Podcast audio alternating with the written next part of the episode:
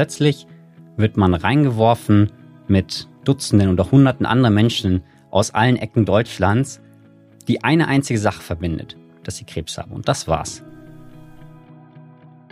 Herzlich willkommen zu Jung und Krebs, einem Podcast der Deutschen Stiftung für junge Erwachsene mit Krebs. Dieses hier ist die allererste Folge unseres Podcastes und ich freue mich, euch durch die Themen führen zu dürfen. Wir werden über alles sprechen, was mit der Erkrankung Krebs zu tun hat. Sei es, wie Angehörige mit der Diagnose umgehen, was jede für sich tun kann, welche Hürden es gibt und wie man sie handeln kann und welche Anlaufstellen es für alle möglichen Bedürfnisse gibt. Wir werden ganz persönliche Geschichten hören. Meine Gäste werden ihre Erfahrungen mit uns teilen und Tipps geben, wie jede Einzelne, aber auch die ganze Gesellschaft besser mit der Erkrankung Krebs umgehen kann. Ich bin sehr gespannt und ich freue mich auf die Gespräche mit jedem Einzelnen. Jeden Monat wird es eine neue Folge zu einem neuen Thema geben. Mein Name ist Lea Marleen Wojtak, ich bin Schauspielerin und Botschafterin der Stiftung und ich werde diesen Podcast moderieren. Mein allererster Gast heute ist Timur und Timo und ich sprechen über die ersten Schritte nach der Diagnose. Wir werden darüber reden, was sich in der Zeit nach der Stellung der Diagnose verändert worauf es ankommt, woran man denken sollte und wie man sich überhaupt organisiert. Lieber Timur, schön, dass du heute bei mir bist. Vielen Dank für deine Zeit. Schön, dass ich hier sein kann. Schön, dass du auch unsere Podcast-Reihe eröffnest. Vielleicht magst du dich erstmal vorstellen, wer du bist. Mein Name ist Timo, ich bin 29 Jahre alt. Ich war ein Hodentumor-Patient in einem recht fortgeschrittenen Stadium. Das Ganze ist jetzt inzwischen sechs Jahre her und ich habe danach meine Ausbildung abgeschlossen, Studium fertig gemacht und bin inzwischen Vollzeit berufstätig. Wie alt warst du zum Zeitpunkt der Diagnose? 22 Jahre 22. alt. 22. Und da warst du gerade mitten in der Ausbildung schon, oder? Ich war im Bachelorstudium, mhm. kurz vor Abschluss. Wie bist du drauf gekommen, dass bei dir irgendwas nicht stimmt?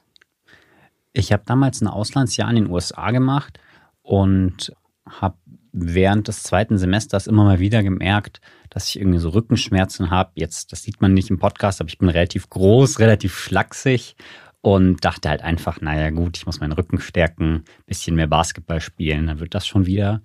Und das ging dann nicht weg. Und ich bin dann erst, als ich nach Deutschland zurückgekommen bin, zum Arzt gegangen. Und in der Zeit ist das immer weiter gewachsen in mir. Also bei dem Hodentumor, so auch in meinem Fall, geht das eben von einem der Hoden aus, in den allermeisten Fällen. Es gibt ganz seltene Fälle, wo beide betroffen sind.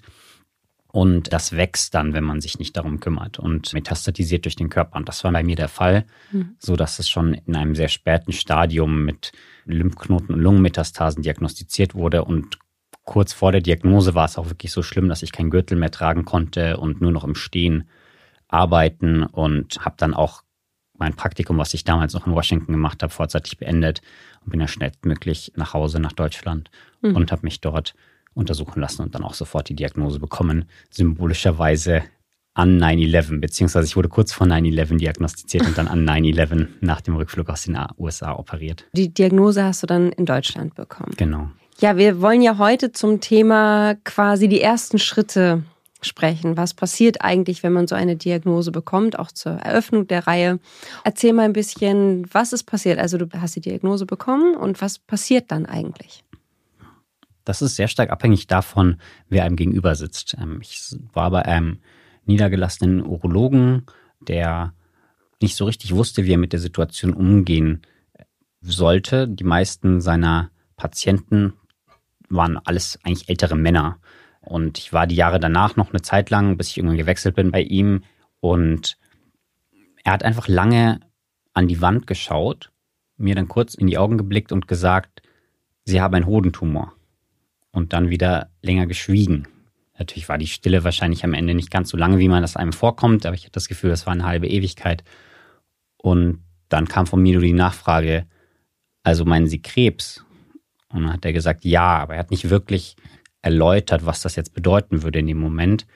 Und das hat sich so ein bisschen angefühlt, als würde man so rauszoomen und seinen Körper von oben ein Stück weit wahrnehmen. Und natürlich schwirren dann erstmal die Gedanken und das Erste, was dann passiert, ist, dass man mit den Menschen, die einem nahestehen, darüber sprechen möchte.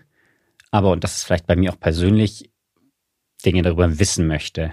Mhm. Es gibt so ein schönes Zitat, auch gerade weil ich damals in den USA war und auch Nordamerika-Studien studiert habe, von Franklin Delano Roosevelt, dem ehemaligen US-Präsidenten, der hat gesagt, The only thing we have to fear is fear itself.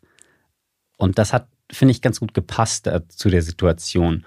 Denn in dem Moment, in dem ich mehr darüber erfahren habe, was es für eine Krankheit ist, dass es eine sehr gut heilbare Krebsart ist, wurde es deutlich bedrohlicher und die Angst davor hat sehr stark abgenommen. Hm, also mit dem Wissen hast du dir quasi auch wieder die Stärke zurückgeholt, dass nicht der Krebs der Starke ist, sondern du der Starke bist in dem Moment.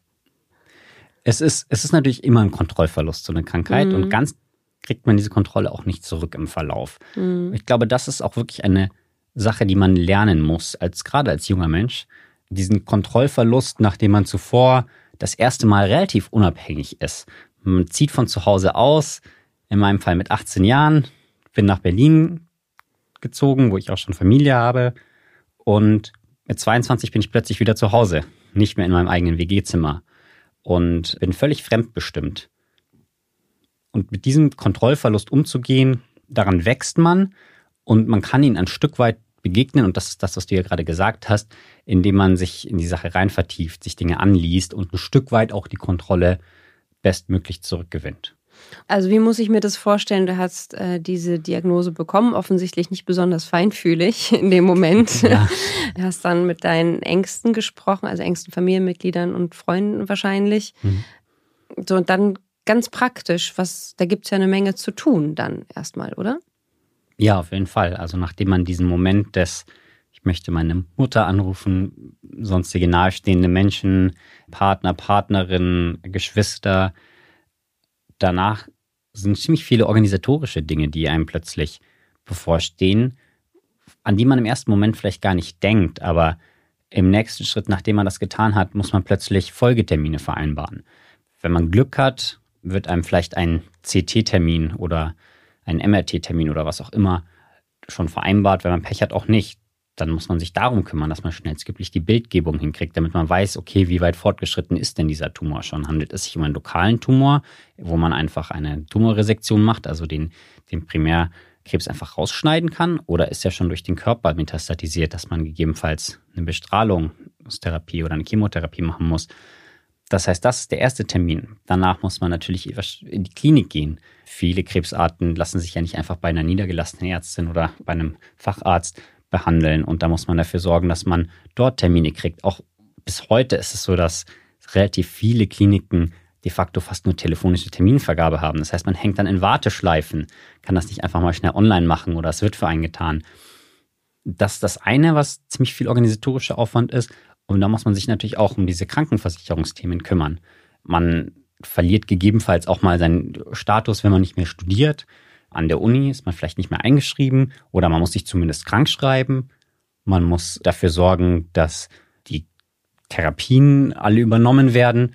Also all diese Dinge kommen dazu, an die man vielleicht im ersten Moment nicht denkt. Und die relativ viel Zeit in Anspruch nehmen. Für mich ist es auch schwer vorstellbar, dass bei so einer Erkrankung die Krankenkasse dann nicht sagt, ja, das zahlen wir und dass man da hinterher sein muss. Und auf der anderen Seite, du hast ja gesagt, du warst mitten im Studium. Das ist ja auch eine Menge Organisation. Ne? Wie geht es dann weiter mit der Ausbildung? Vermietet dann man das WG-Zimmer unter oder wie läuft das? Das eine ist, was du gerade gesagt hast mit den Therapien, die teilweise nicht übernommen werden.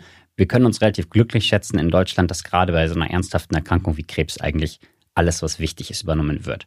Es gibt dann Spezialfälle und das war bei mir auch so. Ein besonderer Roboter, mit dem man eine OP durchführt. In meinem Fall für die Nerds äh, eine retroperitoneale Lymphadenektomie mit einem sogenannten Da Vinci-Roboter. Oha. So, das hat bei mir ein Chefarzt gemacht, der normalerweise nur Leute nimmt, die einen extra Tarif haben. Aber weil er sich halt gedacht hat, junger Mann, ist mir sympathisch, hat er das gemacht und mir am Ende sozusagen die beste Behandlung, die ich hätte haben können, äh, gewährt. Das war ein Stück weit Glücksfall. Da ist man da diesen Menschen sehr dankbar, aber auch ohne das wäre ich in sehr guter medizinischer Versorgung gewesen. Das stimmt. Das fand ich auch immer gut. Also in der Uniklinik war gleich die erste Ansage, wir machen hier keine Unterschiede zwischen privat und gesetzlich versichert zum Beispiel. Es war ja nicht so, dass man dann irgendwie zu dritt auf der Station war. Ähm, da waren erstmal alle gleich. Und das war natürlich auch in gewisser Weise eine spannende Erfahrung während der Therapie und auch später in der Reha, weil man hat eigentlich wenn man dann so im Studium ist, ist man meistens mit Gleichalten zusammen. Und plötzlich wird man reingeworfen mit Dutzenden oder Hunderten anderer Menschen aus allen Ecken Deutschlands, die eine einzige Sache verbindet, dass sie Krebs haben. Und das war's. Jung und alt, hochgebildet, gerade jung in der Ausbildung, alle möglichen Lebenswege. Und das war in einer gewissen Hinsicht auch eine sehr spannende Erfahrung, die ich so danach nicht mehr gemacht habe. Also ich stelle mir das ja überfordernd vor, wenn man diesen Schock der Diagnose hat und aber direkt in Handeln kommen muss. Also bei mir war es vor allem die Familie, die das aufgefangen hat. Ich höre immer mal wieder von jungen Leuten, die das alles selber machen, bei sich in der WG, je nachdem, wie hart die Therapie ist, mag das möglich sein. Ich hätte es damals nicht gekonnt, weil die Chemotherapie relativ intensiv war. Bei mir war es dann so, dass meine Schwester hat mich sehr oft zu Terminen begleitet. Man ist natürlich dann auch gerade, wenn die Therapie losgeht, relativ schwach da ist es schon sehr, sehr gut, wenn man Leute hat, die einen dabei unterstützen. Idealerweise sind es eben vertraute Familienangehörige, Freundinnen etc. Mhm. Also das ist vielleicht auch so ein Punkt in der Organisation, sucht ihr Hilfestellungen, ne? So, wie, ja, auf jeden Fall. Wie geht es dir damit, Hilfe anzunehmen? Gut. Ich frage so, weil du ja gerade beschrieben hast, also du bist dann quasi ausgezogen mit 18 irgendwie bist nach Berlin, ist ja eigentlich Partyleben, Studentenleben und dann, dann das. Und du bist ja gerade selbstständig geworden und flügge geworden und musst wieder zurück in diesen, in den Ort, wo du eigentlich gerade geflohen bist, sage ich mal. Ne? Egal ja. wie schön es zu Hause ist, aber es ist ja ein das Befreiungsschlag. Dann musst du wieder Hilfe annehmen und bist ja quasi auch ein Stück weit ausgeliefert. Wie kann man damit gut umgehen? Ich wüsste, dass es andersrum genauso gewesen wäre. Also hätte es, schreckliche Vorstellung, jemand anderes meiner Familie getroffen, hätte ich das Gleiche getan und das ist dann einfach diese gegenseitige Liebe, die man in der Familie hat. Was würdest du sagen, sind so die einschneidendsten Dinge, die sich verändern in einem Leben nach einer Diagnose oder in deinem Leben speziell? Du hast beschrieben, dein Leben vorher in Berlin, dann der Einschnitt Diagnose und dann ändert sich alles. Ich habe, bis ich 22 war, eigentlich so gut wie nie über den Tod nachgedacht, über das Ende des Lebens. Durch diese Krankheit wurde mir diese Gewissheit, dass das Leben endlich ist, sehr viel bewusster, sondern auch die sofortige Möglichkeit eines frühzeitigen Todes sehr stark vor die Augen geführt, unfreiwillig.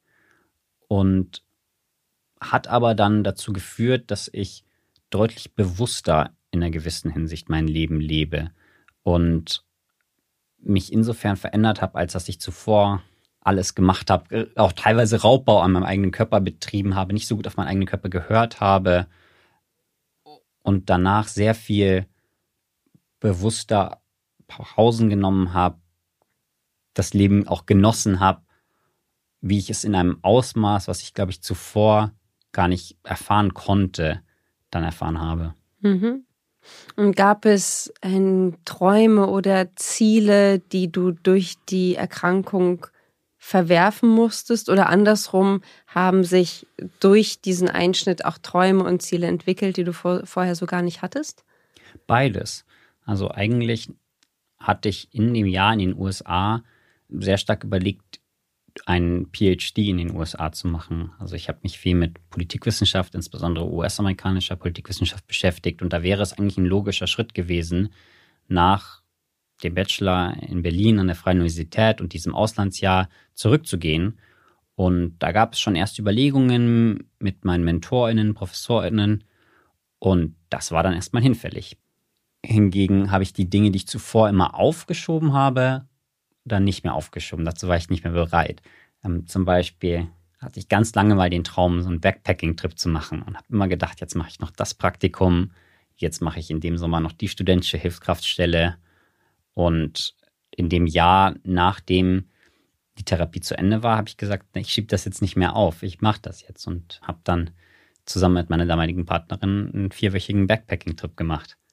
Und so long-term, gibt es da irgendwas, wo du sagst, das hast du für dein Leben gelernt, was dich begleiten wird? Was war so die, sagen wir, die, die Erkenntnis vielleicht, die dich heute trägt?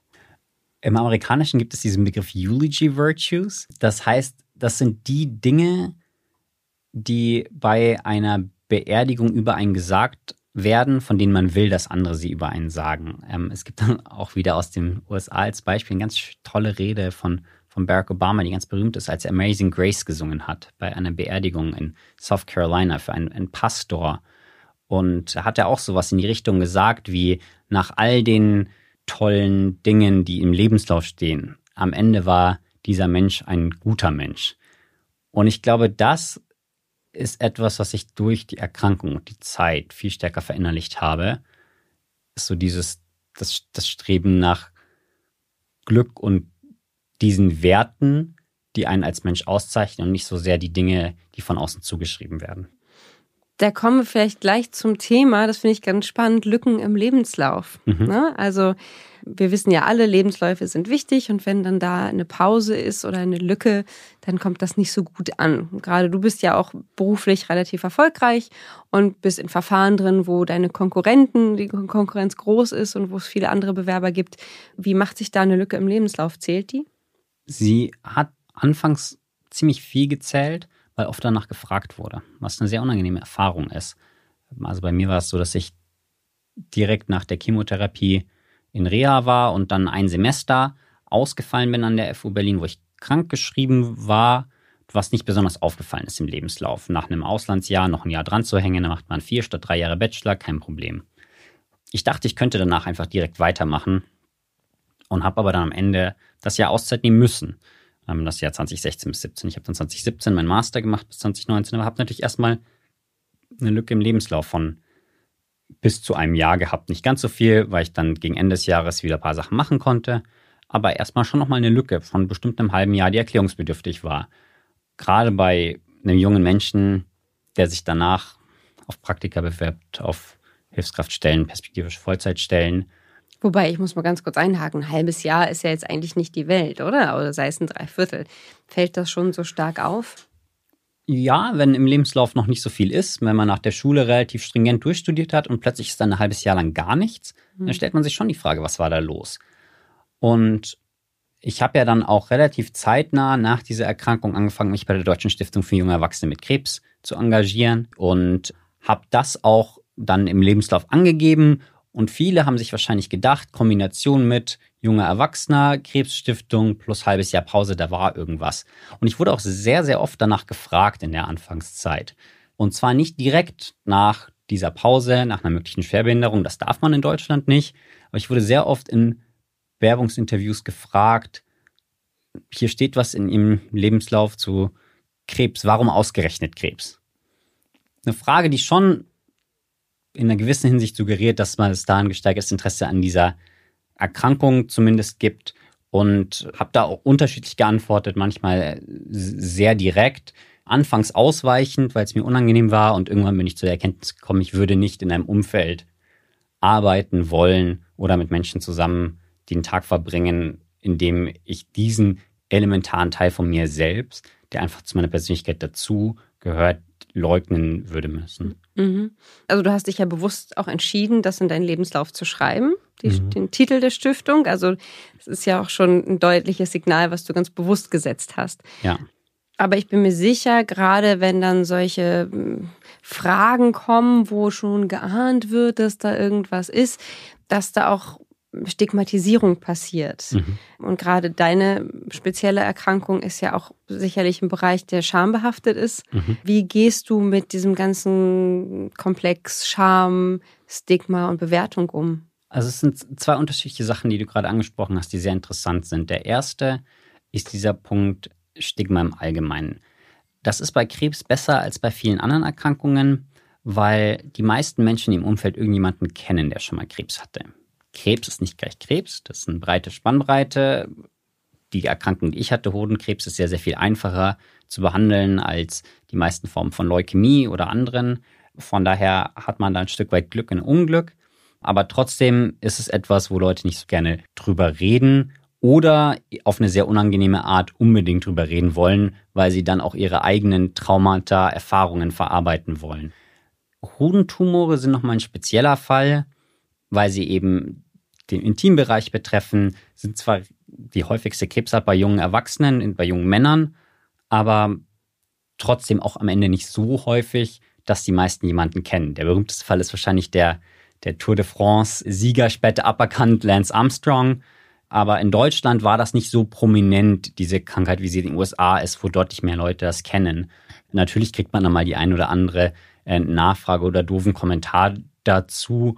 Und genau deswegen machen wir ja auch diese Arbeit in der Stiftung, ähm, um genau dieser Stigmatisierung, die oftmals einfach auf Unwissen beruht und gar nicht auf bösen Absichten, um der zu entgegnen. Hast du auf der Arbeit irgendwann mal Erfahrungen gemacht von Stigmatisierung? An den Orten, wo ich gearbeitet habe, nicht. Da hatte ich ein sehr positives Umfeld und kann mich nicht im geringsten beklagen. Auch insbesondere diese Thematik Hodentumore, wenn, wenn Vertrauensverhältnis existiert hat, kam man irgendwann auch mal darauf, wie auf alle anderen Dinge, die man im Leben so erlebt hat. Aber genau das, was eben gerade schon angesprochen hatte, also dieses Thema junge Erwachsene Krebs, dass das öfter mal angesprochen wird, gerade in so Auswahlverfahren. Und ich glaube, oftmals stehen dann auch so Fragen im Raum, wie ist diese Person noch belastbar, die dann auch wieder von Unwissen geprägt sind, ein Stück weit von mangelnder Erfahrung, weil wir sind ja eine relativ spezielle Gruppe als junge Erwachsene mit Krebs. Also der, der, die, die Volkskrankheit betrifft ja die, ich glaube, es sind eine halbe Million Menschen pro Jahr in Deutschland. Vielleicht ist die Zahl nicht genau so, aber um, um den Dreh, äh, die jährlich erkranken. Und wir sind eine steigende Anzahl, aber immer noch nicht so viele, so zwischen 15 und 20.000 inzwischen, wenn mich da die Zahlen nicht täuschen, in dieser Altersspanne 18 bis 39. Und da haben die Leute einfach nicht so viel Erfahrung mit. In meinem Fall war es in der Tat so, dass ich dann voll mich gesundheitlich erholt habe. Das ist nicht immer der Fall, aber gerade für die meisten Jobs, die jemand wie ich ausführt, die meisten davon sind ja Bürojobs, so klassische Deskjobs, wo man eben 9 to 6 oder so sitzt, die kann man problemlos machen. Aber es war dann eben oftmals diese Sorge, die dann rausgekommen ist. Ja, da musste man dann irgendwann lernen, damit umzugehen, weil diese Frage kam immer wieder. Ja, also dann auch offen gestellt, bist du eigentlich belastbar oder wurde da um den heißen Brei herumgetanzt? Nein, das würde man nicht sagen. Das ist, das ist, glaube ich, auch rechtlich gar nicht möglich. Das wäre so, wie wenn man im Interview junge Frauen fragen, ob sie Familienpläne haben. Das, das wussten die Leute dann schon immer, aber haben so ein bisschen um den Reihe rumgeredet und wollten über dieses Thema einfach nochmal näher sprechen. Das ist jetzt auch nicht immer vorgekommen, aber es war oft genug, dass ich mir dann schon irgendwann mal gedacht habe, so ich schreibe jetzt mal meine Erfahrungen dazu auf. Frust in meinem, in meinem Freundeskreis da mal geteilt. Aber du hast auch gerade noch Scham angesprochen. Das finde ich ganz spannend, da mit dir drüber zu sprechen, gerade weil du so offen bist. Vielen Dank dafür, dass du das alles so teilst. Aber ich glaube, Scham ist generell mit der Erkrankung ein Thema und speziell eben mit einem Hodentumor. Was fällt dir dazu ein zum Thema? Hattest du selber Erfahrungen, wo du sagst, hast du dich geschämt? Wie bist du damit umgegangen? Wie kann man Scham auch überwinden?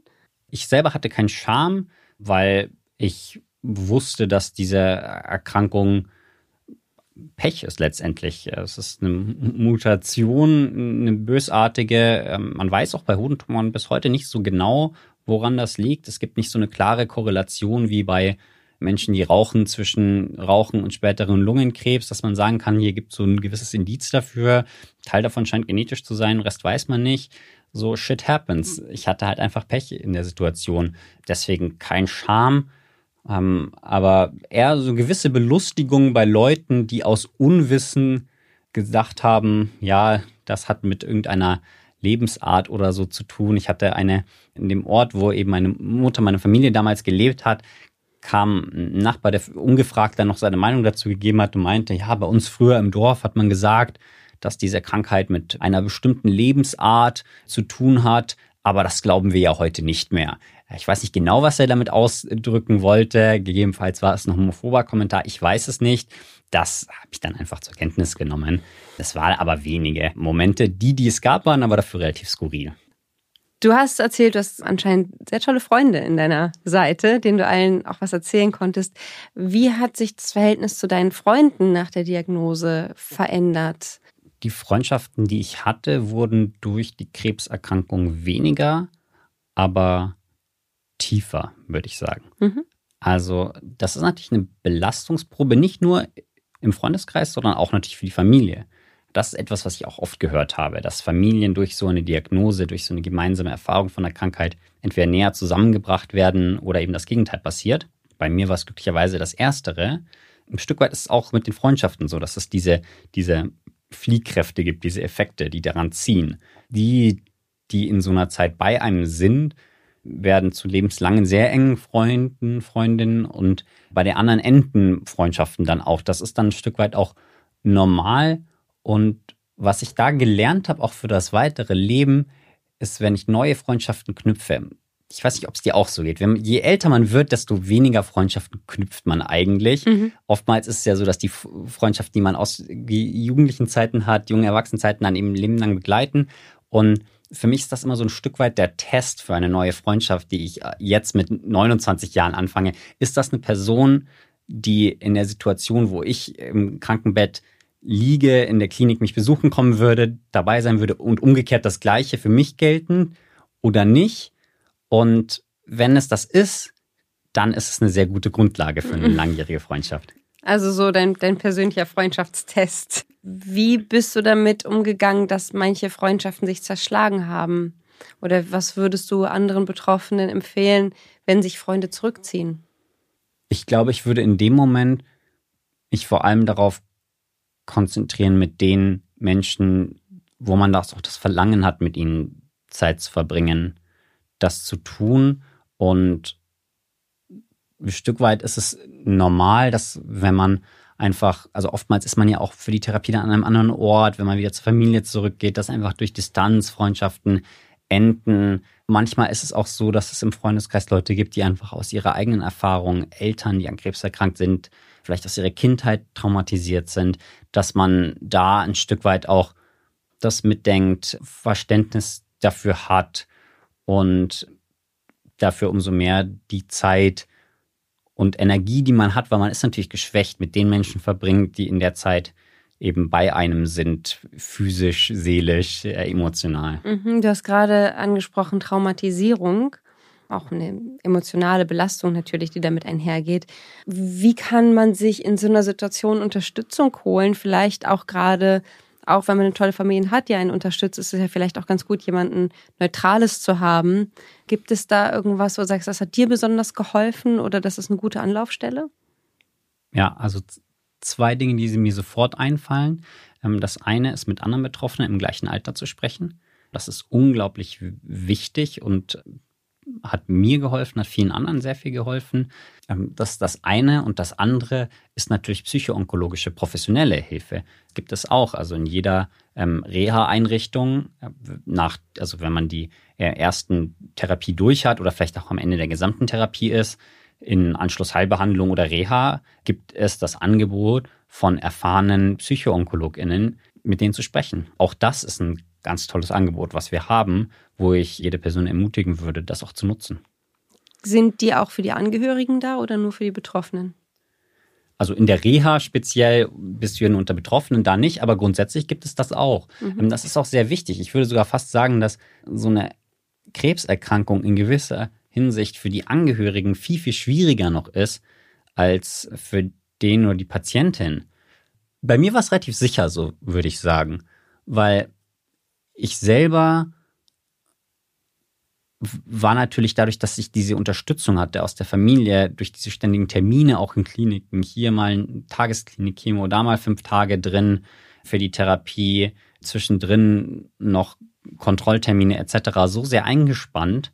Aber die Leute um einen herum, die mitgelitten haben und nicht wussten, wie es einem in dem Moment selber geht, für die ist das natürlich in einer gewissen Hinsicht nochmal viel, viel schwieriger, weil die noch stärker diesen Kontrollverlust, diese Passivität haben, als man das schon selber hat.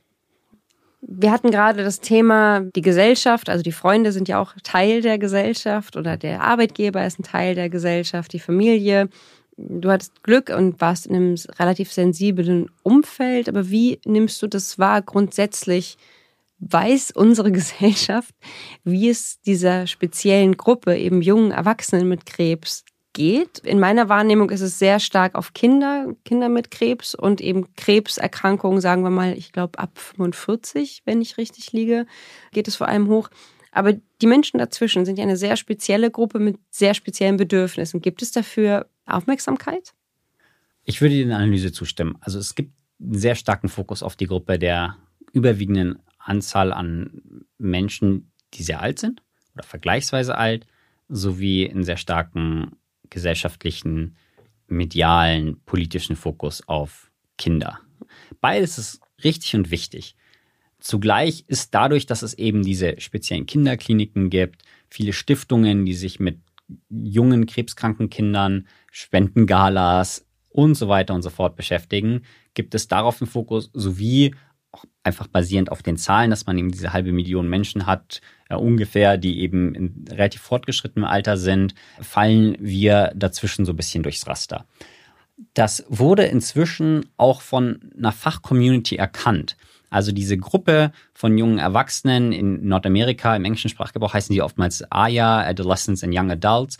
Das ist mittlerweile auch eine erkannte Gruppe. Es gibt Forschung dazu, aber das, was du angesprochen hast, diese breite gesellschaftliche Akzeptanz dieser besonderen Rolle, die diese Gruppe hat, genauso wie der politischen, medialen Aufmerksamkeit, das ist noch nicht so stark gegeben. In Deutschland insbesondere nicht, weshalb es ja überhaupt diese Stiftung es gibt. Die ist genau mit dieser Motivation gegründet worden, dass man sagt, wir nehmen uns jetzt mal diese Gruppe, die in einer gewissen Hinsicht unterversorgt ist, vor und beschäftigen uns mit den konkreten Problemen, die ganz andere sind als Probleme, die die Kinder haben. Was sind, würdest du sagen, die größten Probleme, die sich unterscheiden, also von Kindern und zu jungen Erwachsenen? Was ist da, was unterscheidet die beiden Gruppen so?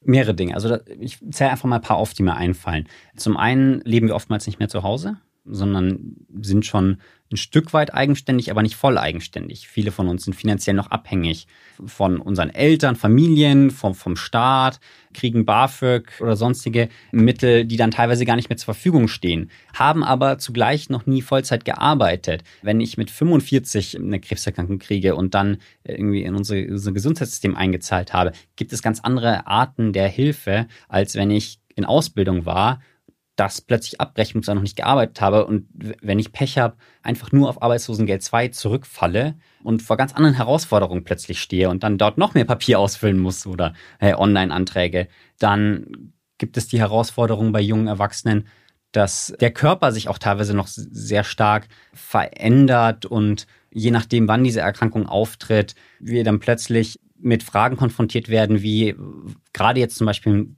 Kontext einer Chemotherapie. Was heißt das für spätere Familienplanung?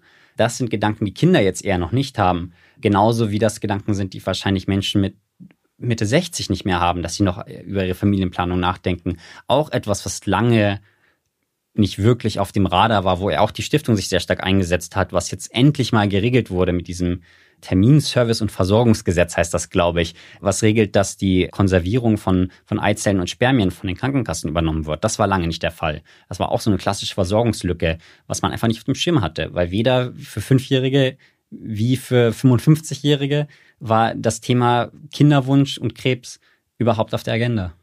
Und wie glaubst du, können wir die Ärzte, weil die sind ja die ersten Ansprechpersonen bei seiner Erkrankung, wie können wir die darauf sensibilisieren oder was kann man machen, dass die vielleicht auch die Betroffenen darauf aufmerksam machen? Also vielleicht auch sagen, hast du schon mal darüber nachgedacht, so Familienplanung könnte schwierig werden. Wie möchtest du damit umgehen? Wie können wir da eine höhere Sensibilisierung schaffen? Ich glaube, mehrere Dinge. Das eine ist das Klassische in den sogenannten medizinischen Leitlinien. Da mache ich auch als Patientenvertreter mit. Diese S3-Linie Hodentumoren zum Beispiel, daran habe ich mitgewirkt, dass man da einfach Empfehlungen reinschreibt, dementsprechende, und sagt, liebe Ärztinnen, bitte weist eure jungen Krebspatienten darauf hin, dass sie eben eine, in meinem Fall Kryokonservierung durchführen. Das ist sozusagen der Weg über die fachliche Ebene. Aber dann klar auch politisch die Rahmenbedingungen dafür zu schaffen, das haben wir ja gerade schon erwähnt mit dem Gesetz, dass es überhaupt finanziert wird von den Krankenkassen, genauso wie natürlich gesellschaftlich dafür Awareness zu schaffen durch Interviews, durch Pressekonferenzen, durch Infomaterialien gedruckt werden, weil die Stiftung relativ aktiv ist in dem Bereich. Mhm, ihr habt ja auch den Flyer gemacht. Jung und Krebs Erste Hilfe, genau. Genau, genau. Das, den finde ich auch ganz toll für Leute, die zuhören. Der lohnt sich anzugucken, wenn man betroffen ist. Den hast du, glaube ich, auch mitgeschrieben, wenn ich das richtig. Genau, den, den findet ihr auch in den meisten deutschen Onkologiestationen tatsächlich. Also wenn ich in meine immer zurückgehe für meine Onkonachsorge, anfangs vierteljährlich, dann halb, jetzt inzwischen jährlich, dann sehe ich den auch immer. Das ist so ein äh, knallrot leuchtender Flyer, schwer zu übersehen. Also guckt da mal nach, ansonsten findet ihr ihn auch online mhm. unter junge Erwachsene mit Krebs.de. Super. Wenn wir jetzt mal auf das zurückgucken, was wir gerade besprochen haben, ich mag das immer ganz gerne, wenn man da noch mal so ein paar Empfehlungen ausspricht, beziehungsweise nochmal so ein bisschen ein Fazit zieht. Und ich würde dich bitten, vielleicht kannst du ganz spontan sagen, Punkt 1, 2, 3, was sind die ersten Schritte, die ich gehen muss, wenn ich eine Diagnose bekomme? Ich würde sagen, der allererste Schritt ist einmal kurz innezuhalten, sich Hilfe zu holen bei den Menschen, die man liebt in irgendeiner Form, die einem nahestehen, mit denen zu telefonieren, einmal zu sprechen, dann im nächsten Schritt sich selber zu informieren, Wissen anzulesen. Je mehr man, in meinem Fall als Patient, je mehr ich wusste, desto bessere Fragen konnte ich stellen, desto bessere Antworten habe ich bekommen. Und das nächste ist dann tatsächlich im dritten Schritt, sich zu organisieren. Einmal zu organisieren, indem man die nötigen Termine organisiert, bucht, Anrufe tätigt, aber auch Krankenversicherungsstatus klärt, guckt, dass alles übernommen wird und da diesen ganzen administrativen Block, an dem im ersten Moment vielleicht gar nicht denkt, auch noch regelt. Was ja auch vielleicht noch ganz kurz mhm. dazu eine ganz nette Ablenkung sein kann. Oder nett ist das falsche Wort, aber es ist eine Ablenkung. Es gibt einem was zu tun. Gerade wenn man Wartezeiten hat.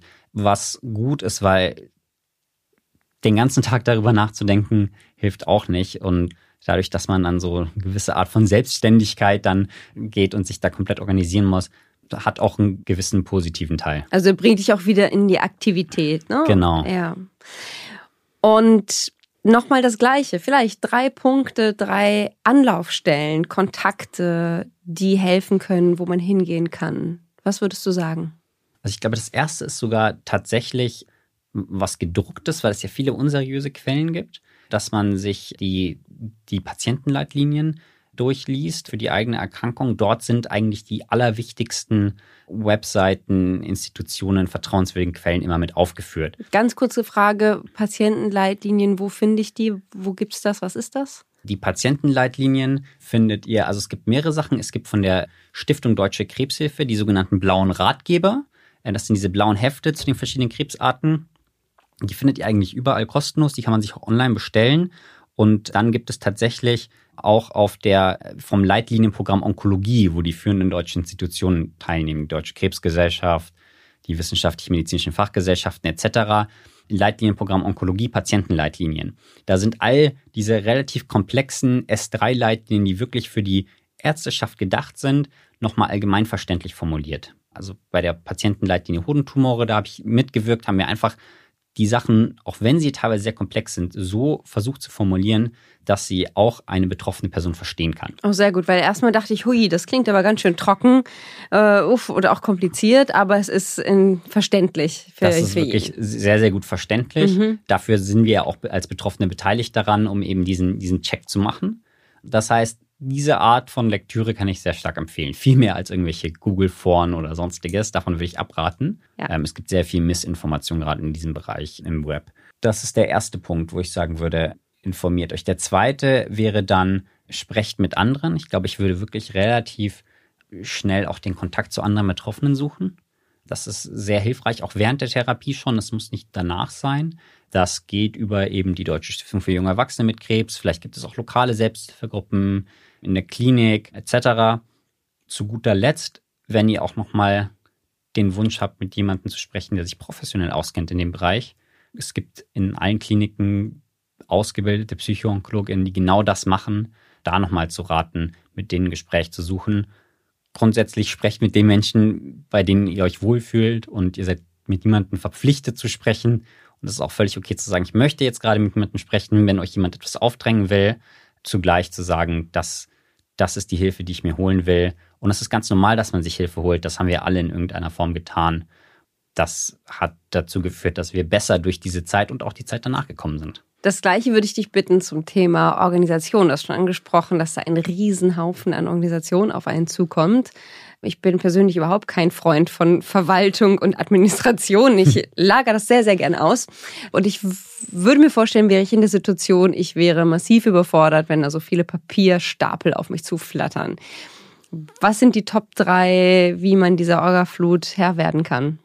Also es wird ja jetzt gerade nach und nach das Gesundheitssystem digitalisiert. Das heißt, mein erster Tipp wäre, wenn es irgendetwas digital gibt, besteht darauf, dass ihr es auch digital bekommt. Teilweise kriegt man jetzt diese klassischen Arztbriefe nicht mehr per Papier oder Briefpost zugeschickt, sondern kann sie verschlüsselt online abrufen. Dann hat man alles digital und kann sich ja trotzdem nochmal ausdrucken, wenn man das möchte.